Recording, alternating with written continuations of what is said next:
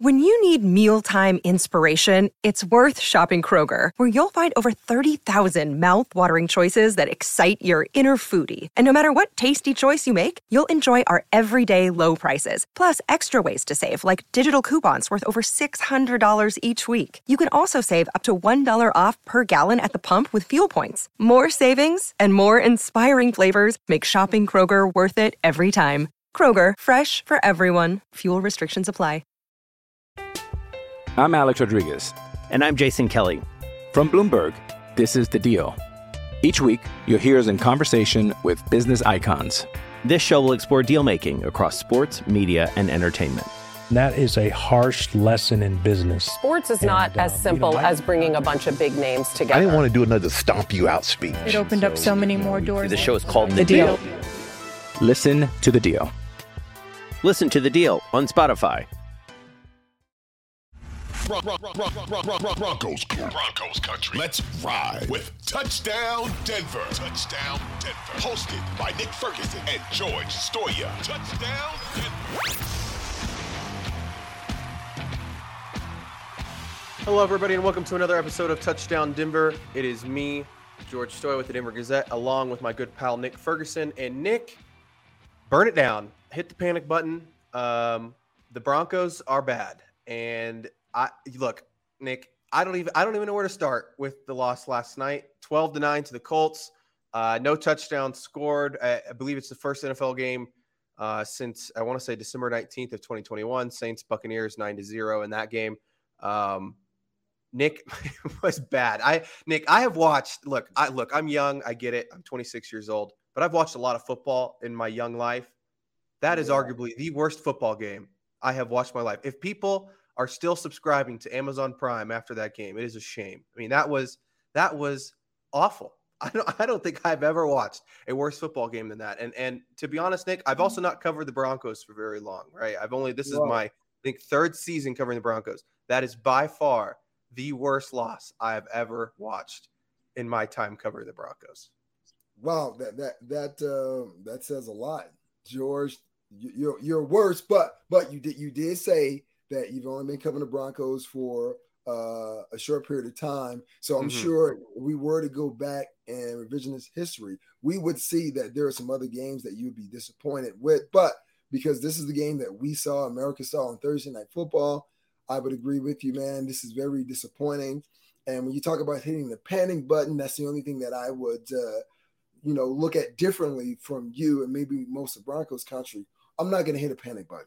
And the reason I'm not hitting a panic button, because I guess that's just the, the ex-player, ex-coach in me not wanting to hit the panic button and just saying, okay, like you said, burn it all down. I, I really don't want to do that, but I but I will allow my hand to hover, all right, hover over that panic button, because we're not seeing an improvement on the opposite side of the ball. Let's just be totally honest. Now, we can look at Russell Wilson and his uh, two interceptions inside the red zone and put a lot of the blame on him, but I'm not going to do it because this is still a team game. But for me, when I look at this offense, it is still struggling, and I know Nathaniel Hackett gets up there every single week, and, you know, he, he sells us this idea that it's close, it's going to get better. Yeah, I mean, look, I believe it's going to get better.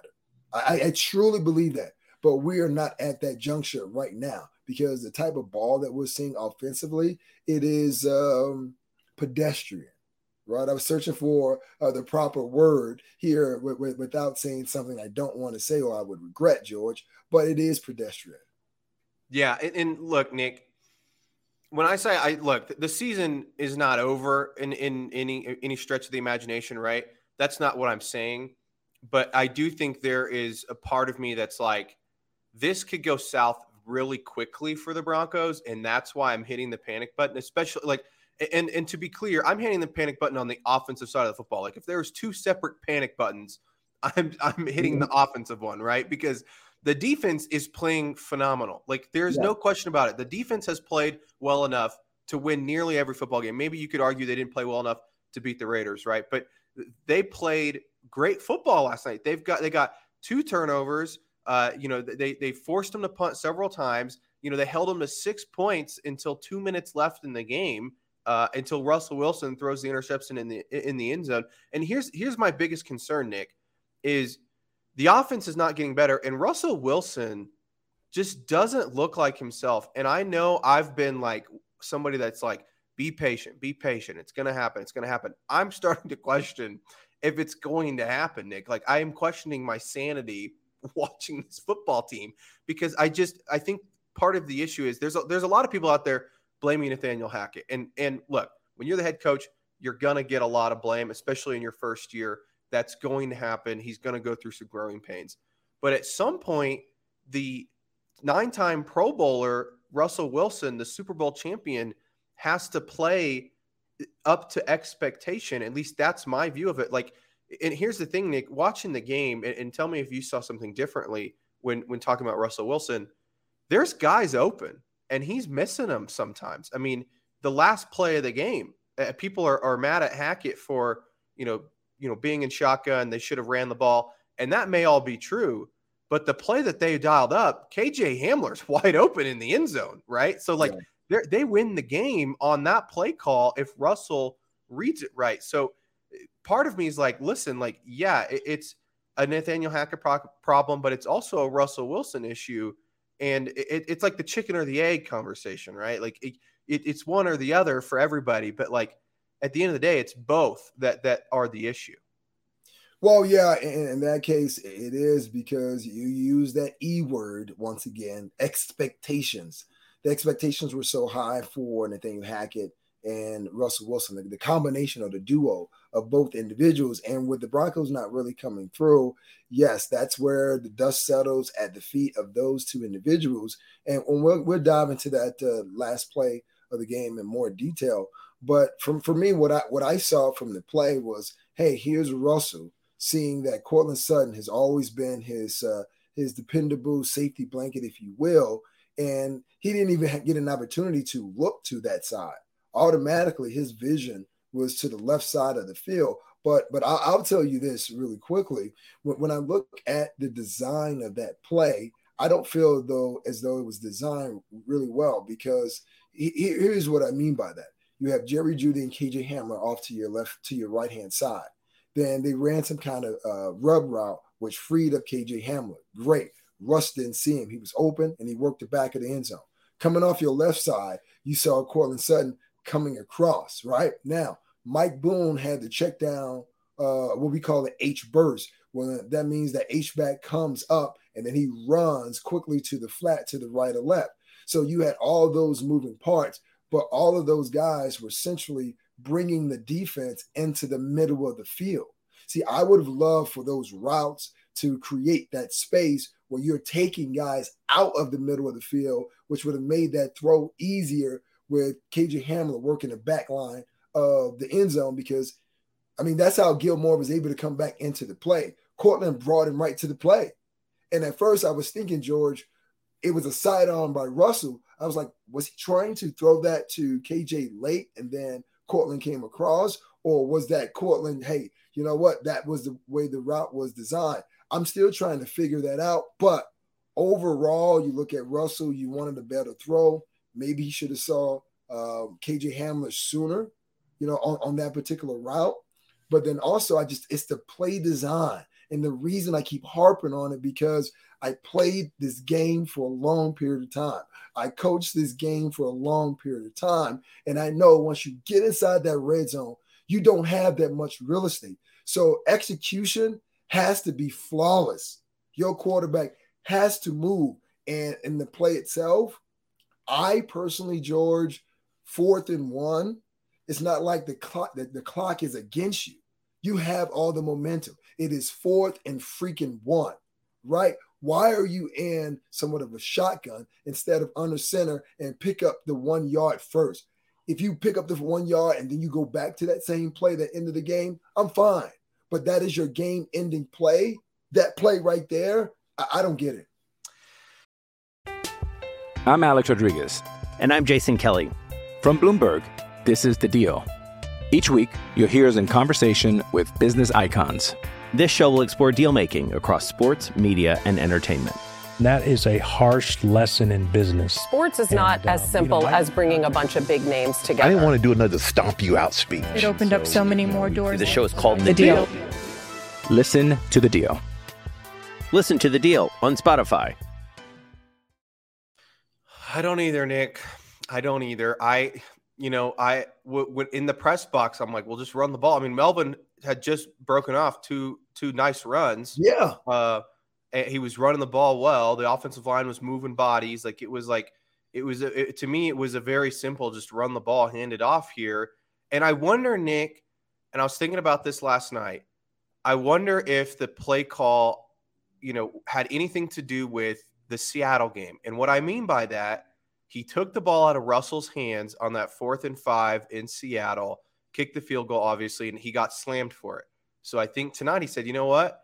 It's fourth and one. I'm going to let it be in Russell Wilson's hands and see if he can make a play.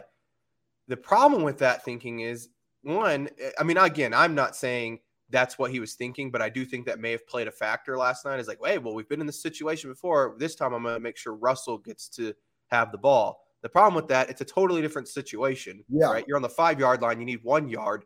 And there's, you're right, the clock doesn't matter at this point. There's like three minutes left in overtime. It does not matter.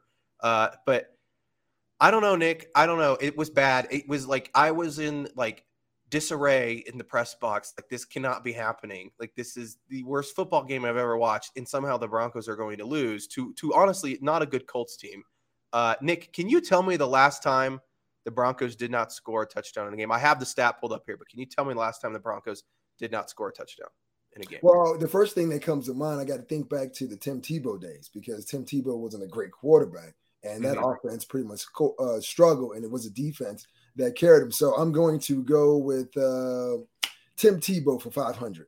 Nope, nope, nope. Not that far back, but it will not surprise you that it was uh, when they did not have a quarterback two years ago in the uh, the, oh, COVID, the, the COVID game. Yeah, with yes, the K- Kendall Hinton game. They yeah. lost thirty-one to three to the Saints. So they did, that means that teams led by Drew Lock and Teddy Bridgewater scored, and I mean it's just it's just baffling to me, Nick. Like there was there's people out there saying like if you would have put Joe Flacco and Teddy Bridgewater and Drew Lock out there last night and wearing the same jersey number, like people wouldn't have you know batted an eye. Ooh. That's how bad it was, Nick. That's how bad it was. Wow, like, wow. They, That's... they had Russell Wilson was ten of fifteen in pass plays over ten yards or more. The two pass plays that they completed on those. The one to Cortland Sutton, which was also caught by Montreal Washington somehow. And then the one to Jerry Judy on that final drive, who were, who was just wide open. I mean, I just I, I don't know, Nick. I, I've hit the panic button on the Broncos, but I've also just hit the panic button on Russell Wilson. Like, I just don't know where he's at. And and Nathaniel Hackett, panic button has been pressed. I mean, I I am I am like so far in the panic. And that's not to say maybe they figure it out, right? Maybe they they they have a long week off. Um, you know, some things can happen, obviously, in the long week. Maybe they they get some guys back, and Greg Dulcich and Michael Ogimedia, like I tweeted out, maybe Greg Dulcich fixes this entire offense because they finally have a tight end that they can throw the ball to. I, I don't know. But it's also concerning, Nick, that they've lost now Javonte Williams, yeah, right, Tim Patrick, mm-hmm. and Garrett Bowles. You could make an argument, other than Russell Wilson, which Russell Wilson may not even be on the list right now of, of top offensive players, but In, in terms of important players on this football team, on offense, those three guys could be your your top three guys. Yeah, I, I would definitely agree with that. And, and that was kind of the, the disheartening thing about watching Thursday Night Football, because first it was Ronald Darby in the first half. Yeah. And then uh, Josey Jewell, who has been who has been playing uh, you know, really well. I mean, he obviously had his moments against the Raiders, but he was playing uh, pretty well. And then it was uh, Baron Browning, and then Uh, Garrett Bowles was in the game. I was just like, man, can we can we wrap this game up before anyone else ends up on the injury report? But this is kind of like where the Broncos are at this particular point. And w- once again, I know you are having the summer of George right now uh, with, with your panic button with uh, Nathaniel Hackett and uh, Russell Wilson. But, you know, I'm not going to hit it just yet because, one, I, I know what Russell is definitely capable of. And and and, and my simple fixes for this offense, uh, I'm not in the building, but the, the, the fixes are really simple. George, all, all you have to do is go and ask your quarterback, what is it that you like to do?